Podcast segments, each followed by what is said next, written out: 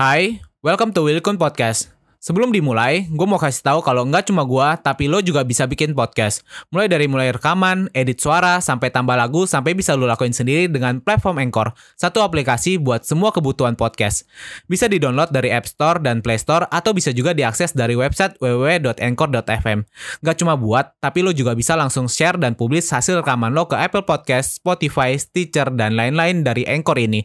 Yang paling penting, Anchor ini gratis. Jadi di situ dia harus memperbaiki atau nambal perahu karetnya di tengah-tengah ikan hiu, tapi di situ dia benar-benar berpikir, oh gue nggak boleh jadi makanan ikan hiu nih, gue harus bertahan hidup gimana pun caranya. Jadi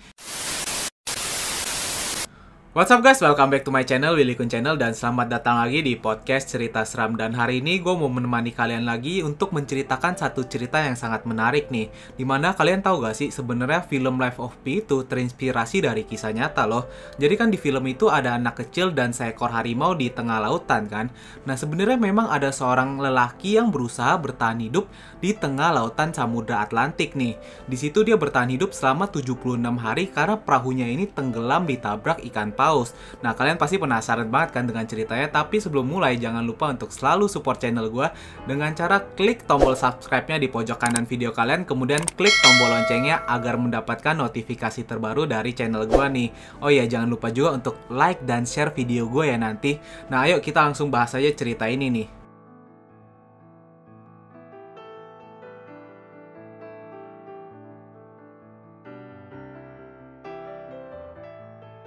Mungkin kebanyakan dari kita kalau ngedenger namanya lautan pasti kepikiran, oh liburan nih, berenang dan mancing, pasti seru banget kan? Nah kalian pernah gak ngebayangin gimana kalau kalian itu hanyut di tengah lautan samudra? Nah cerita ini pernah terjadi pada tahun 1981, di mana seorang pria bernama Stephen Callahan yang baru bercerai dengan istrinya memutuskan untuk menjelajahi Samudra Atlantik sendirian. Tapi salah satu kesalahan terbesar Callahan adalah menggunakan perahu seperti ini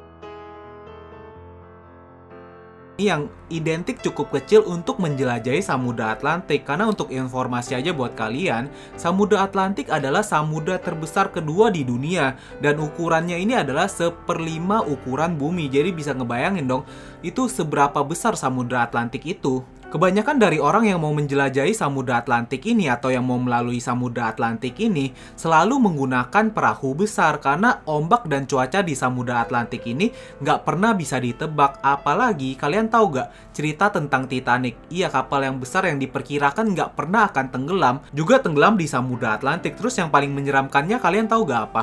Nah letak dari Segitiga Bermuda juga terletak di Samudra Atlantik yang terkenal dengan angkernya. Jadi kalau mau lewatin Samudra Atlantik dengan kapal sekecil ini ya harus mikir-mikir lagi. Tapi di situ Stephen Callahan ini tetap mau menjelajahi Samudra Atlantik menggunakan kapalnya. Diceritakan perjalanan awal dari Stephen ini cukup lancar karena dia pergi dari benua Amerika, kemudian ke Bermuda, kemudian dia pergi ke Eropa. Nah sebenarnya di Eropa ini dia diceritakan kapalnya ini sempat rusak sebentar karena cuaca yang cukup buruk. Tapi dia berhasil memperbaikinya dan melanjutkan perjalanan ke arah Spanyol. Nah setelah beberapa hari Callahan di Spanyol ini dia mau melanjutkan perjalanannya.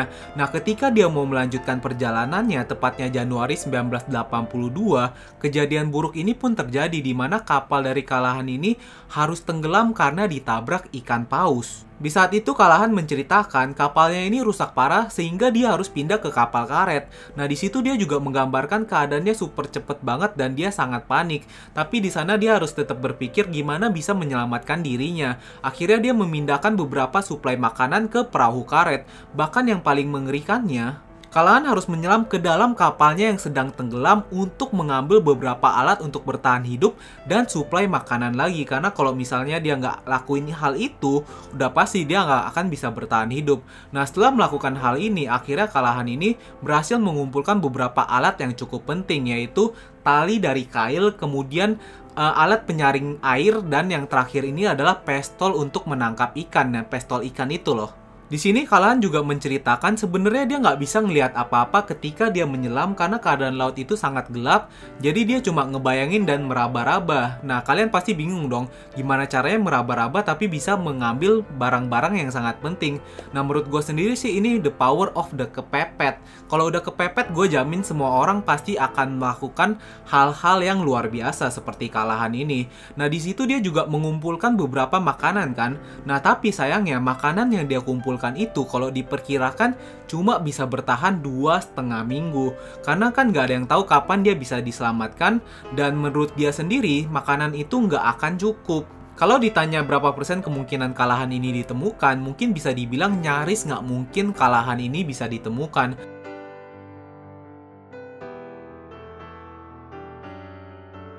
What's up guys? Sebelum kita lanjut, kenalan dulu yuk sama temen gua, namanya Anchor. Anchor ini adalah all-in-one podcast editing platform yang membuat gua lebih mudah untuk rekaman, edit suara, tambah lagu, dan segala hal dalam pembuatan podcast yang sedang lo dengerin kali ini.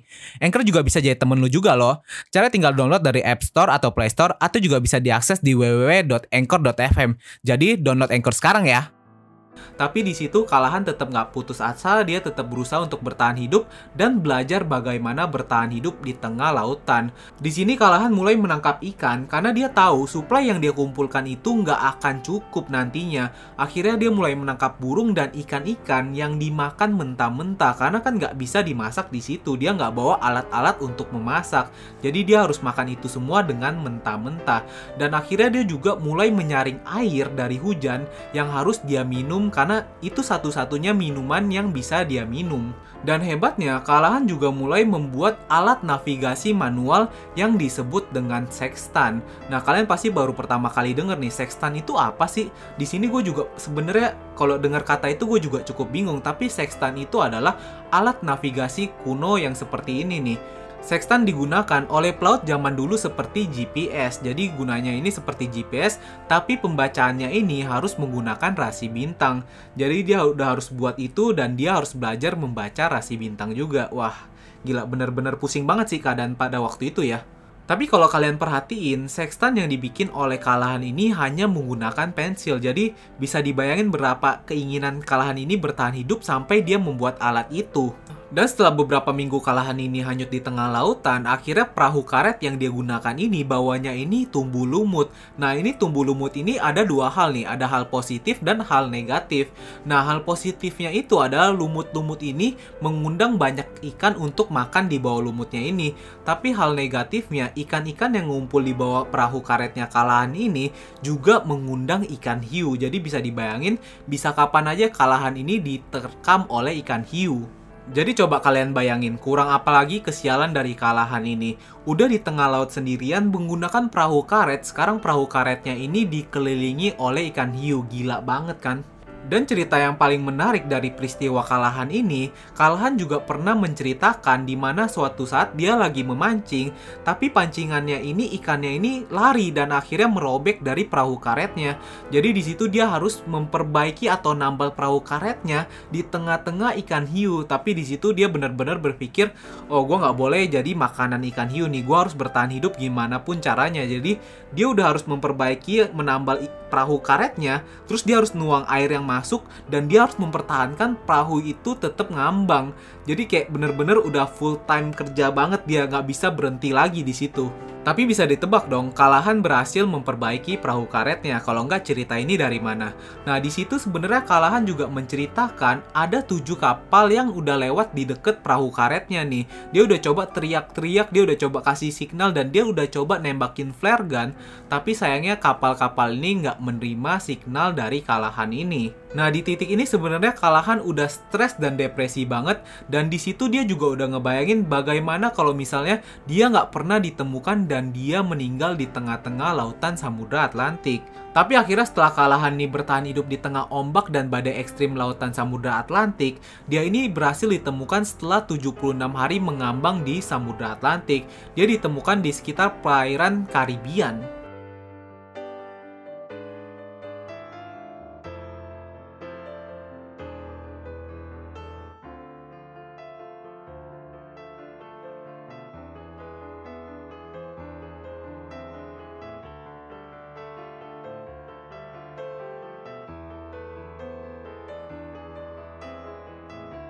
Tapi cerita menarik dari kehidupan Callahan nggak berhenti di situ aja loh. Nah, kalau kebanyakan dari kita, setelah mengalami hal seperti itu, kita akan trauma dan menutup cerita ini dari publik. Nah, ini berbeda dengan Callahan. Callahan mulai menulis semua pengalamannya dan membuat menjadi satu buku nih. Nah, judul bukunya adalah 76 Hari Hanyut di Tengah Lautan. Nah, buku ini hebatnya menjadi top seller di New York pada tahun 1986. Dan gak berhenti di situ aja, pengalaman hidup dari Callahan ini sendiri pernah dibikin film dokumenterinya pada tahun 2010 yang berjudul I Should Not Be Alive. Dan puncaknya, Callahan ini juga ikut serta dalam pembuatan film Life of Pi, di mana kita ketahui gak ada yang lebih berpengalaman selain Callahan kalau hanyut di tengah lautan. Nah, menurut kalian gimana? Kalian bisa gak bertahan hidup di tengah lautan selama 76 hari? Coba tinggalin komentar kalian. So, itu dia guys cerita hari ini yang menginspirasi film Life of Pi. So, jangan lupa untuk like dan share video ini. Thank you guys for watching this video. See you!